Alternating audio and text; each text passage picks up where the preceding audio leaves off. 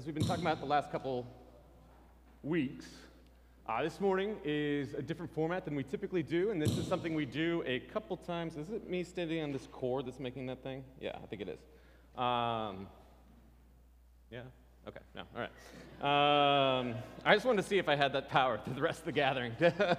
uh, so, anyway, uh, we do this a couple times a year. We do what we call a Corporate Encouragement Sunday. Uh, if you are new, uh, we are happy to welcome you and make you feel uncomfortable today. Um, and, but at the same time, uh, and then I will also say, some of you are like, when we do this, I know you like say like, uh, like this is kind of always like this. Do I say something, or if there's silence, all the things like, you know, it, it can make anyone like either. Some people love it, some people are like, eh, it's not my favorite.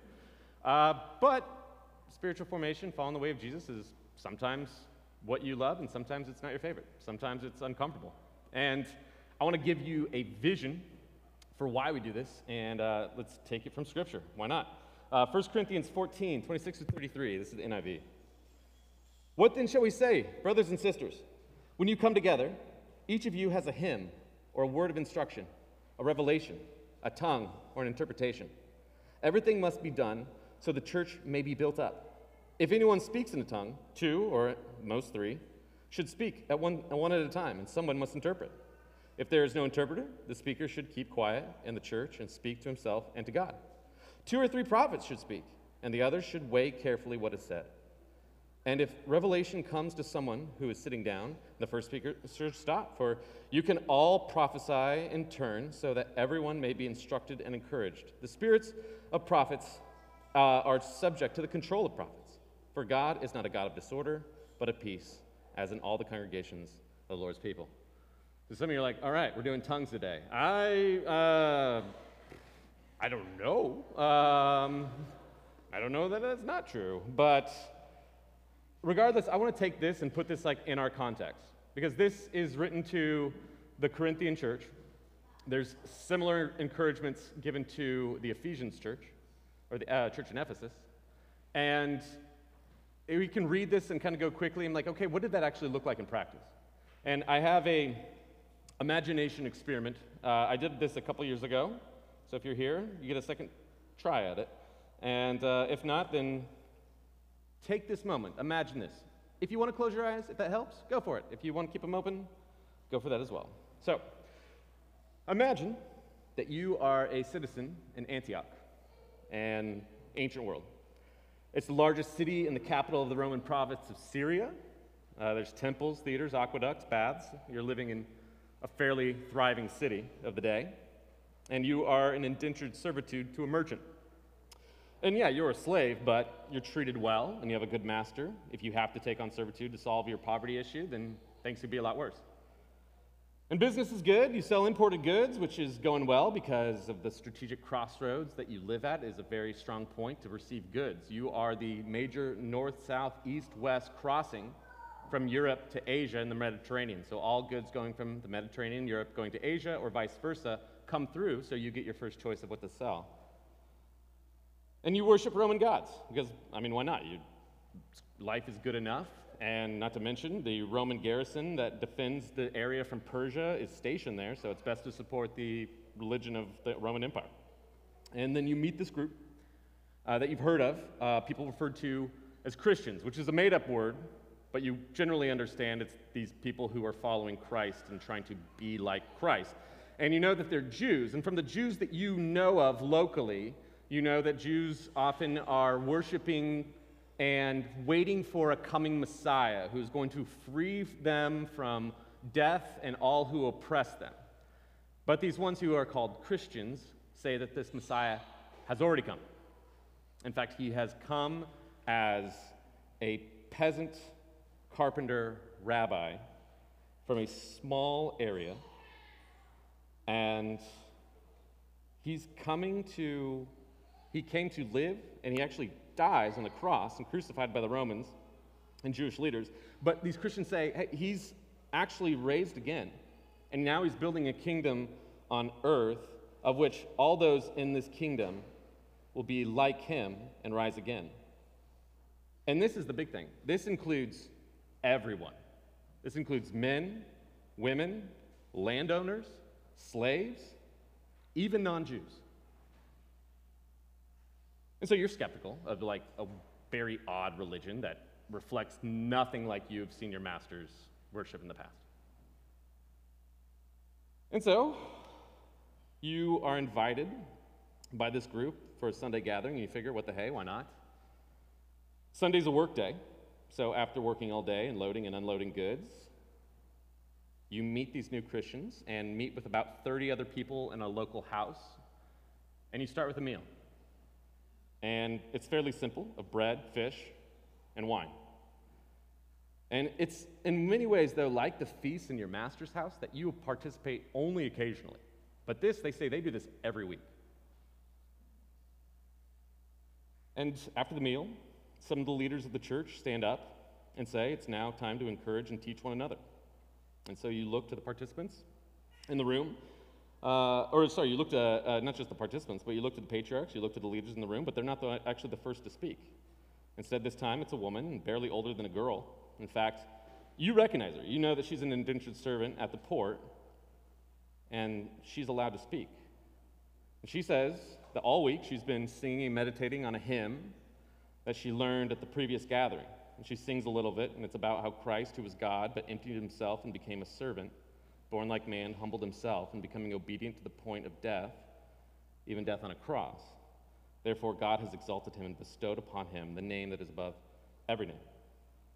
And she says she's been reflecting on how the God she knows and serves humbled himself to be like a servant, like she is.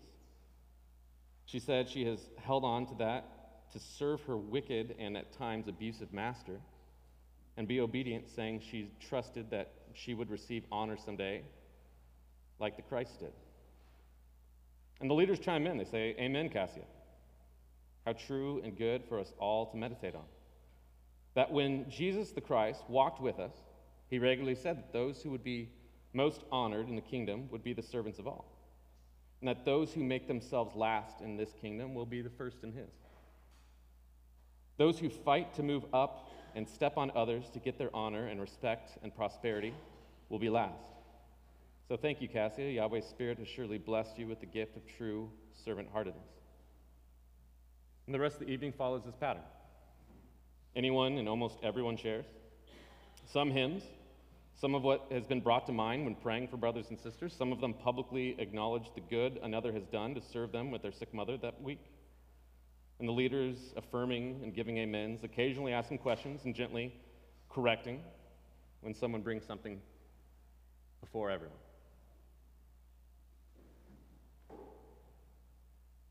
This is a reflection of what it may have looked like to be at the Sunday gathering in the early church.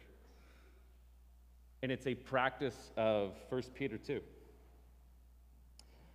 As you come to him, the living stones, rejected by humans, but chosen by God and precious to him, you also, like living stones, are being built into a spiritual house to be a holy priesthood, offering spiritual sacrifices accepted to God through Jesus Christ. Now, I love this verse, not just because it has my last name, but also, and if you don't know my last name, now you've got some homework to do to figure out the word. Um, but either way, it's Livingston. All right, done. All right. Um, either way, I love the concept here because it's trying to lay aside this idea that, hey, there are some people who speak for God and some believers who listen to those who speak for God. But rather, it says, no, like Joel said, your sons and daughters will become prophets. The Spirit will fall on everyone. And everyone will bring a song, a hymn, a word of instruction, a revelation, a tongue, and an interpretation. And yes, there's a place and a time for those who are protecting the doctrine of the church to question or to gently redirect or even affirm an amen. But also, it's a place where we can reflect on what the Spirit is doing on us, or reflect on how the Spirit is embodying Himself through others around you in the body, and speak in corporate encouragement to one another. So, I have a microphone.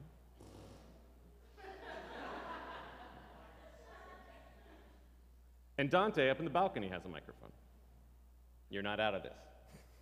And holy moly. Is that me? Am I doing that? You don't know. Exactly, right. Okay, good. Um, and the way that we ask to participate is just to take a moment, take a breath, listen to what the Spirit is saying. I've been telling you also the last several weeks that this is coming, and so maybe some of you throughout the week of prayer and scripture or whatever have been thinking through what you might be able to encourage in this moment. Again, it's a great time to say, like, hey, this is a person who's really served me, and I just want to corporately encourage them before the body. Uh, and Dante and I will be around with the microphones, and you might chime in or affirm or amen or anything in between. Um, if there's silence, that's okay. The Spirit can work in silence, Spirit can work in uncomfortable silence. And so don't feel like anything you say needs to be profound. It doesn't need to be a moment where you're like, oh, I clearly know these are the words, but rather maybe this is just something I've been thinking on, and maybe it's from the Spirit. And the cool thing is, is a lot of times when you do that, a lot of times then somebody else is like, well, that's funny because I actually been thinking on that too. And you maybe start to see where the Spirit is actually working throughout the body, not in a way you're like, oh, I had direct words come to my head, but rather I see through the makeup of the body and how this is coming around that there's something to this. Also, say too, at this point, we uh, shut off the feed for the online gathering and for uh, online gathering, that's a weird word, uh, the online feed and for the podcast. So this is for this moment in this room in this time. And nothing that you say can be held against you in 10 years from now. Um, so, good news for that.